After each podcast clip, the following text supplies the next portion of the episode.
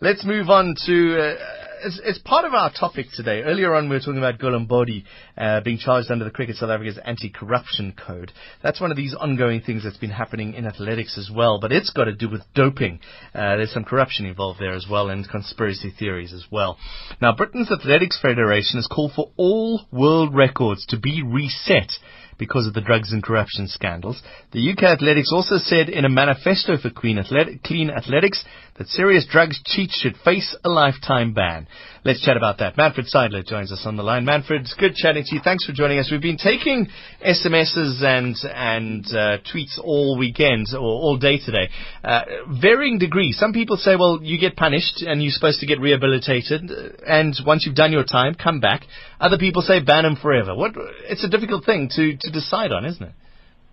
Well, no, not really, because I mean, in essence, what let's take Justin Gatlin for example, because he's the big name, isn't he, that keeps on cropping up with regards to doping. And there's a there's a huge anti-Justin Gatlin campaign, if you will, even to the point that the BBC uh, commentators were seen cheering after he got beaten by Usain Bolt, the world champs in 100 meters. Mm. And of course, Steve Cram and amongst them Michael Johnson and the entire BBC crew got uh, they got slammed for that by, amongst others, Renaldo Nehemiah, the the agent of uh, of Justin Gatlin. Gatlin tested positive and served his time. Um, I commit the crime, I go to jail, I serve my time, I come back. So society will not necessarily accept me or like me, or whatever, but I've served my crime. Mm. I've done my, I've done my time. I don't like Gatlin. That's my personal opinion. Um, I don't like what he represents, and I don't like the way he struts. Um, again, my personal opinion. Point is, though, he's done his time. Um, so we can't exclude him. That's the reality.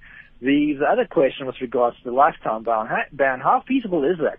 Um, now you're comparing a, a doping cheat to somebody who's committed murder, who should be jailed for life, for example. I mean, where do you draw the line? So it's it's a very very tricky conversation to have, and you know the lifetime ban has been tried, and it, it, it'll be overturned by the Court of Arbitration for sports so quickly, you know, you don't even don't right. even bother trying because it's, it's, just not a legal standard. Let's throw some analogies out there, right? And the, the, the argument with a two-year ban is that if I've been training with dope, I've reached a strength.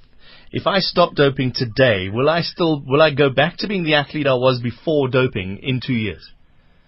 Well, there, there are two schools of thought, and one is that um, if you dope, the, uh, the the, the kind of drug or the, the effects of the drug stay in your system for a lot longer than we anticipated or than we thought. Yeah. That's the latest school of thought.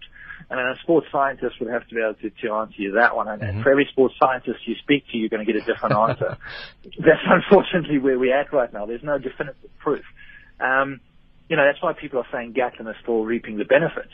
He's turning around and saying, well, I'm training better. I'm, I'm, mm. you know, I'm, I'm a lot stronger. I'm a lot faster um, a lot more powerful. His start is a lot better. His first 60 meters is a lot better. Um, you know, and you can't argue that because that's technique.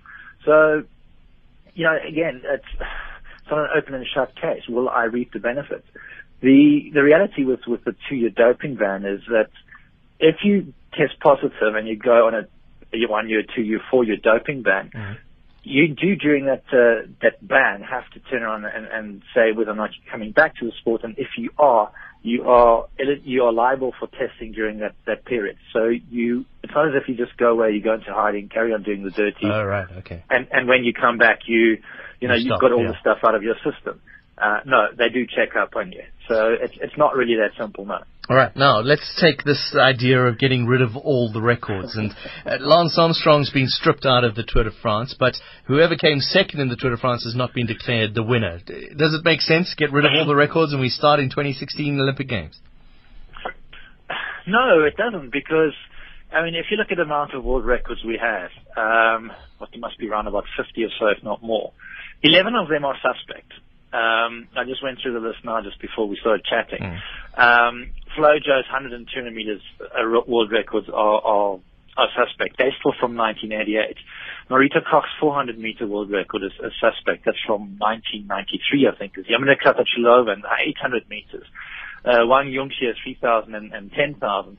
Those are all still suspect, as are a couple of the throws on the women's front. And the men's, it's the 400 meter hurdles, um, a couple of the throws and so on. But there's no definitive proof that um, any of these athletes, with the exception of Randy Barnes and the men's shot put, um, was, I mean, he tested positive after uh, a year or two after he set the world record. Mm-hmm. So there's no definitive proof of turning around and saying, you know what, you, uh, we must just wipe the slate clean. Um, I suspect that's maybe just I'm being a little bit facetious here, but maybe the UK Athletics was just turning around and trying to get a little bit pre- a little bit of pressure off Mm. their, their Lord Sebastian Coe right now, who's under immense pressure. Uh, you, you'll know better than I do. Who's the, the, the great marathon runner? Paula Radcliffe. Paula Radcliffe's very against it because she's got records there. Well, yeah, and Paula Radcliffe's performances have been called into question a lot in the last year and a year and a Hmm. half, um, especially with regards to the the, the the the blood readings that have been that she's now made public, um, and she's very much on the back foot. So it's yeah, look, I mean, if you look at her results, she's the only athlete who's ever gone under two hours and 18 minutes for the marathon for women. I mean, she's got the three fastest times, 215 and then two, two times and 217. The next one is 218 and some change. Um, so she's, she's faster by a long shot. Now you could argue that she's a freak, um, of nature. And that's why she was able to perform so well, like many people say of Michael Johnson. Mm. Um, but there have been question marks around her, her performances, specifically around the, the blood uh, results or blood uh, testing that was done on her in the la- well during her time of, of competition. So nothing definitive again that's come out. Um, and it's a tricky one. You know, I, I understand why people would turn around and say, let's just get rid of all the world records because we're now so cynical. It all happened, or most of it happened during Yeah. the drug era and um, you know, it's just impossible that somebody who's clean can go faster or throw further than somebody who's dirty. It just doesn't make any sense. Mm. But, you know, okay, so you wipe the, the, the records all clean and you start from scratch. Um, you're now wiping records away of people who are clean, who, uh, where the records are legitimately. So is that right? No, it's not. Um, and how do you know that the records from January 16, 20, 2016 um, are all clean? You don't. Mm. You still have this te- this problem with testing, um, and we will always play catch up in the doping. We Yeah. always will. Uh, okay, I know we're going to talk to Dr. Ross Tucker next, which is always fascinating. Maybe we should get Dr. Ross Tucker on the line with you as well, Manfred. Uh, we can have a, a bit of a three-way conversation here. Just want to update on the cricket. Uh, in, uh, England need two more runs to beat South Africa, but England have lost another wicket. Uh, so Root's on three, Taylor's on two. I can tell you that the last man out was Alistair Cook. He scored 43. He was caught behind off the bowling of Morris. So Taylor's there on uh, two, Root's there on three. One more run needed. Uh, have a look. See, Root steps down, scores a four down onto the long on, and England's victorious against South Africa by seven wickets. Congratulations to them. But uh, Manfred just quietly in the background there. England is 73 for 77 for three. England beat South Africa by seven wickets. South Africa lose their number one status in the Test rankings. Uh, so we'll get Natalie Javanis to wrap that up for us later on in the program. We're chatting, uh, and and the T20 forms part of this as well. Manfred, let's just talk a little bit more about the IAAF as well, and we'll bring uh, Dr. Ross Tucker as this comes in. It just it's like FIFA. Um, it's going to be investigated, and I, think when the FBI and the, the attorneys general in America get hold of this, things are going to explode. This this just keeps getting worse and worse every single day. Uh, Lamine Diack ran a clique that covered up organized doping and blackmailed athletes while senior officials looked the other way. This is all getting quite ridiculous, really. It is, and, and, and are you surprised that the athletes turn around and say the federation has failed uh, has failed the uh, the athletes? You know, I mean, Oh. Jo Pavey, European record holder, and European champion, is is turning around and saying you failed us. Usain Bolt is saying you failed us. Um, and can you blame them? And the answer is no. I mean, uh, Sebastian Coe was vice president for what seven or eight years, and no, I didn't know anything about that. I mean, for goodness sakes, really? I mean, as Jon Snow said to him, either you're part of the problem, in other Mm. words, you're corrupt, Mm. or you're actually stupid. Quote unquote. I mean, he, he didn't pull any punches. It, it, and unfortunately, Sebastian Coe had no answer. He Mm. stuttered and stammered his way out of it. And how would you answer something like that? Mm. It's quite a strong, strong comment to make. The sad thing, though, is that what came out of uh, Thursday's press conference with uh, Dick Pound and uh, the World Anti-Doping Association Independent Commission um, that Pound says that although there was uh, there's such evidence that nobody who works for the IAAF could not have not known about the, the, the doping issues going on and the, and the corruption and so on, he still maintains that uh, Sebastian Coe is the best person to lead the federation. Now, the problem with that is, is that as far as, as, as the sport and athletes and a lot of us out in the media are concerned, Coe has no credibility. Um, But then if you replace him, you replace him with Sergei Bubka, who has even less credibility. Mm. And there are stories and rumors going around that, um, you know, he would be part of a Russian mafia. Russia has just been banned. Mm. So you're in a bit of a pickle. So I, I suspect what uh, Dick Pound was saying, and I know Ross was, was very, very outspoken and very vocal about this, um, that Klose shouldn't be, shouldn't be there. Um, it's almost like a lesser of two evils. Um, because otherwise you basically have to reform the, the IAAF in its entirety. Mm. Now, it was put forward that maybe the IOC should manage the, the IAAF until it's been reformed and whatnot. I'm going, well, the IOC's got major problems itself. You know, the, the president of the IOC has turned around basically very blatantly been very soft on Russia and, and it appears as if he's trying to find a way for them to come back before, you know, for the Olympics. So, you know, it's, everything, as you said, FIFA, IAAF, and now we're talking ISC, uh, cricket, it doesn't stop, does mm. it? Dr. Ross Tucker joins us on the line as well. Uh, Ross, Manfred was talking, and we were talking earlier on about doping, and maybe you can answer this better than I, uh, than he could, and I can understand it. If somebody is doped, right? So, for example, and they get they get a two-year ban, as is currently the standard, will they come back the same as an athlete who hasn't doped, or will they always be that little bit stronger? Uh, it's kind of an unanswerable question. There's some evidence came out in the last couple of years. There's a group of researchers in Scandinavia, I think Sweden, and they've done studies on mice. So yet to be shown in humans, and we often start with mice and then work our way up or, or down, as the case may be. But the, the evidence there is that there's something that these researchers call the cellular me- memory mechanism, which is really just a fancy biological term for saying that once you use the steroids, it seems to change your genes and your DNA permanently, and it, it remembers that they were there. So when that study came out, uh, I think it was 2014 and last year, it was the stimulus for a lot of people to say, well, that, there you go, you should have life lifespans, because once an athlete is doped and got the benefit once, that benefit continues to be there for the for the rest of their careers in All theory. Right. So that was that was one argument. I don't think legally it's tenable. You can't right. actually lifespans in, in sports. So that's another debate altogether. But it seems that the benefit of some drugs is persistent long beyond their use. Yes. What do you think, though, Doc? If if somebody is caught banned, uh, if somebody is caught, uh, you're you're very involved in sports. Somebody not just corruption and bribery and all those things, but doping as well. What sort of punishment is befitting the crime? Does that vary? Is it should be stronger to stop people doing it? I wish that we could give people lifespans. That that to me would be the punishment they deserve. The, the problem is, I'm being practical. I, I, in a theoretical world, I would say absolutely, let's ban these athletes for life.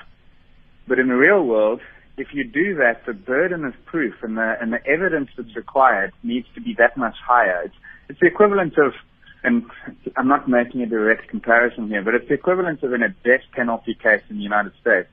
You need to be a whole lot more certain that mm. that person is guilty than you would have if you were going to put him away for 20 years because the punishment is that much more severe. Mm. And the problem we've got is scientifically and legally, there's just not enough weight on, of evidence to put athletes away for life. That's, that's the problem. So if you made the first time offense a lifetime ban, while theoretically it would be wonderful, practically it would fail horrendously because athletes would fight that much more they would put up much more protest. They wouldn't accept the ban, understandably. Mm, mm. So here's a here's a crazy idea: is that at the moment we've got four years for first offence, which is fine when you can again enforce it. But one one thing that's been floated is that if you actually reduce the length of the ban, you'd be able to punish more athletes. so you can ban the guy for one year at a time, and the second ban maybe gets four years or life, mm. potentially then. And, and so some, sometimes a little bit of this creative out-the-box thinking might be where we need to go because at the moment what we want is clean sport and I don't think that the system, which starts with the testing and the scientists, I mean that's what that's what the science's job is to do. Is how can we better detect who's cheating? And then the next step is just just like in uh, that television show Law and Order. There's two divisions. There's the testing process, then the legal process. Right. And at the moment, neither of those is strong enough or credible or powerful enough to do the job that we're asking it to do. So something needs to be looked at on both both aspects there. What's your thoughts? 0891104207, two leading experts in athletics, Manfred Seidler and Dr. Ross Tucker joining us here on SFM Sports Special. Get in on the conversation on 0891104207 and our, tw- our Facebook, our correction, our SMS is 34701. But let's take your calls. What do you think about athletics? And it's not just athletics. It's, it's most sports at the moment. And Doc, I'm going to ask you an honest question. If I look at athletics and the Olympic Games are coming up and I see, it doesn't matter who it is, uh, win by 10 meters in the, in the 5,000 meters or they win by 100 meters. Mo Farah's done it before. You look at him and go, well, he's on dope. I don't care. You, you say you don't care? No, well, I don't care anymore because obviously he's doping and uh, the whole sport's a waste of time. I'm not going to watch it anymore. Yeah, it's, it's yeah, I can understand that. And as I think as when we spoke in the middle of the week, I said I sympathise with people who say let's let them all dope. Let's just watch it for the entertainment value that it provides us with, and so forth. And, Mm. and there's an argument to be made for that, and people have in fact argued that. Even in even in scientific journals, there's a debate Sure. going on that drug use should be legalized because it's not enforceable. To me, that's like saying that we should just do away with speed limits. Uh, in fact, any crime, like Yeah. let's not make anything illegal just because we can't catch it all. Yeah. And I'm still interested in if there's if there's one guy in ten who wants to compete clean and who doesn't want to uh, invite the health dangers and the risks and so forth of doping and and for ethical and moral reasons wants to compete without using any drugs, then his rights are the ones that I would argue we Mm. must defend. So that's that's from the perspective, of course, of the um, the administrators and the managers and so forth who are trying to catch the doping. As a spectator, it's a little different because it, and and I do agree with you. I, whenever I watch sport now, I do this mental gymnastic thing where I I watch it knowing that there's a very strong likelihood that what I'm seeing is not real in the sense that it's not pure.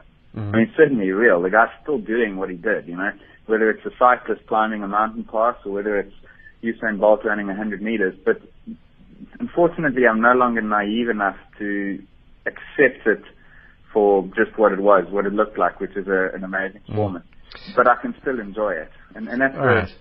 the that's the call it the tightrope that people have to walk. Is there's outright cynicism cynicism on one side and, and naivety on the other, and, and can you stay on that tightrope? Manfred, would you say, uh, what, or uh, it's a ridiculously typical question. How does how does athletics fix itself? well, before I answer that, just quickly, just to come back to what Ross was saying in Mm. terms of the cheating, and you were saying that, look, you know, why don't we just legalize it? Why don't, yeah, why don't we just legalize cheating? So, so what you're saying, David Walsh said this to me when, when I asked him that very question. He said, if, in his pursuit of Lance Armstrong, and his, and his son kept on asking him, why are you doing this? And he said to his son, if I look, how can I look you in the eye as my son and turn around and motivate that it's okay to cheat, it's okay to lie, it's okay to deceive? How is that right? So, and that's basically what it boils down to. So it's not just a matter of, of sitting around saying, oh yeah, no, we know, we, we know they're all dirty, let's just enjoy the spectacle. Mhm. Never mind the fact that you want to see a Usain Bolt run 9-5 and Mm. pass because that's, that's spectacular. It's, it's the other moral side of things. Um, getting back to your question as to how the IAAF affects it, this is it's not going to be an easy path because you must remember you entre- you've got a, a, a federation or a governing body that's entrenched in its ways for decades, um, and there's never been any major overhaul. Um, there's been no introspection. There's been no real anal- analysis of what's been going within the federation. And now all of a sudden they're, they're floundering because all these questions are being asked and they have no idea how to deal with them. And that's basically because a lot of people have been gaining from, you know, being on the take, so to speak, uh, to be brutally honest. I mean, there's been, there's been, um, corruption and, and, and bribery on, uh, on, on different scales at different levels. So it's a very tough one. The first thing that you got to do that I think is that uh, and I think it applies to a lot of sporting codes, international federations as well, is that the president and the president's office and the council should not be running the sport. In other words, what you should have is you should have something like a CEO that actually manages the the business side of the sport. So yes, your council and your president and so on, they they put policy in place, much like a board does at, uh, in business. But the actual running of the of the of the business that comes down to the CEO. So that now they've got accountability. Mm. Um, you put in performance clauses. Um, the the the, the uh, position of the president. Um, you know, Lamine Diack stood for 16 years. It's just insane. I mean, Sepp Blatt, I don't know for how long he stood. I think what five terms, six terms, or something ridiculous. Um, you just can't do that because there's no accountability. You know, other people will argue that okay, well, we need them in for at least three terms, three terms or four years, so that there's continuity.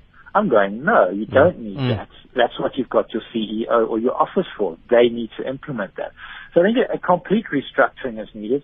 I think the biggest problem that, that the, the sport or any sport right now has is credibility. Mm. Like, um, you know, when Seb Coe was going on his campaign trail, he was all about he needs to bring back money. He needs to bring confidence back by the sponsors. Uh, well, he's got a huge task on his hand now because he has no credibility right now. Um, and that's why I say you've almost got to separate the, the two positions where you have a, CEO or kind of position bringing in the finances running the business. Mm. You know, they had a company called Dentsu, and before them they had uh, another company that was running the commercial aspects of it. But even there, there was, um, you know, fingers in the pie. Um, so it's it's a tough one, John, and, and, and it's a process that will have to that'll have to take place, and I think it will take a long time to come. Because in essence, um, people who are watching the sport, um, people in the know who are watching the sport, and the athletes have absolutely no confidence in a federation that has just been mm. corrupt and and broken. Dr. Ross Tucker, uh, Russia's been, what is a state-sponsored doping system in Russia. You know, when you look at that and you go, well, it can't just be the only country. There must be others. And again, when I'm watching the sports, I say, well, how do I know that the Germans haven't been state-sponsoring and just haven't been caught? No, you don't. And the thing about it is that Russia is probably a symptom of a condition. Okay. It's not the condition. And so in that regard, if, if it was happening in Russia and they were getting away with it for so long, and had it not been for an investigative journalist who really mm-hmm. exposed it by pulling on threads until something unraveled, we would be no wiser about Russia.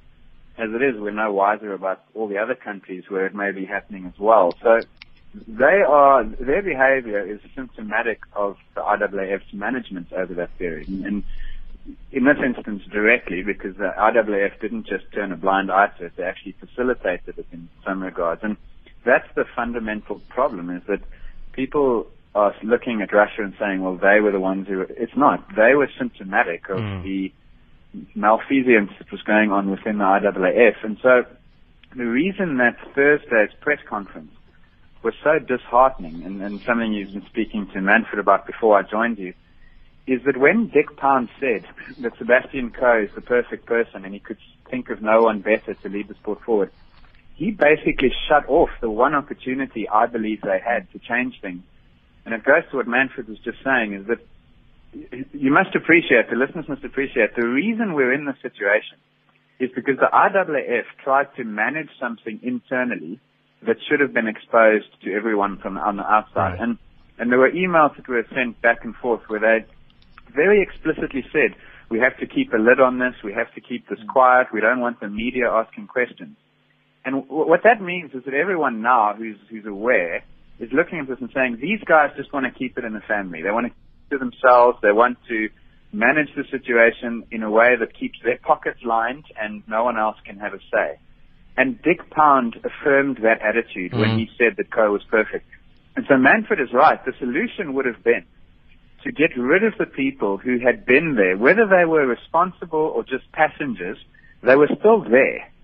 And they should have gotten rid of them. And, and the one thing I don't understand is why does it have to be Coe or Bubka? the, the, the reality is that sport is so administratively incestuous right. that we think that the only person who can take over is another person inside the sport, and mm. that doesn't need to be the case. Agreed. Yeah. So at the risk of at the risk of giving rugby a punt, is I work for World Rugby now, and our new CEO, because we are structured that way in World Rugby, is there's a business arm which runs World Rugby as if it was a registered company, which mm. it is, mm. and then there's the elected board, which is headed up by Bernard Lapasset and, and members and presidents from all the member unions.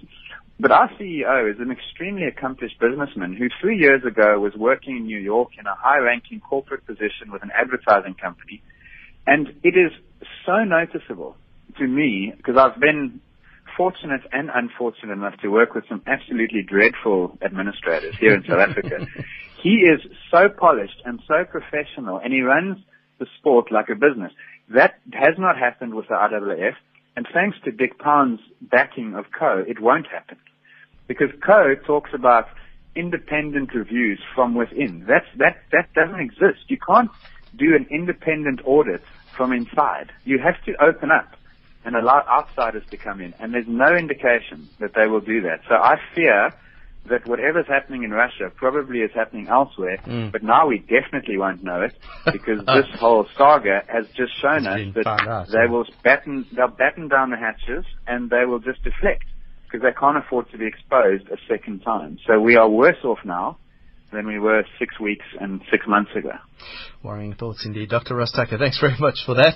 And also Manfred Seidler joining us. Pros and cons, life bans. You heard Dr. Ross Tucker said he'd like a life ban. It's just you can't do it because then they'll just uh, uh, they'll uh, go into court hearings forever. Manfred Seidler explaining the same sort of thing as well. What is worrying is one in five records at the moment are questionable. And uh, Dr. Ross Tucker giving us, there, there doesn't seem to be a solution, does there? When two great minds get together, surely they should know. And there are there are solutions, but will they happen? SMS three four seven zero one. What do you think could happen?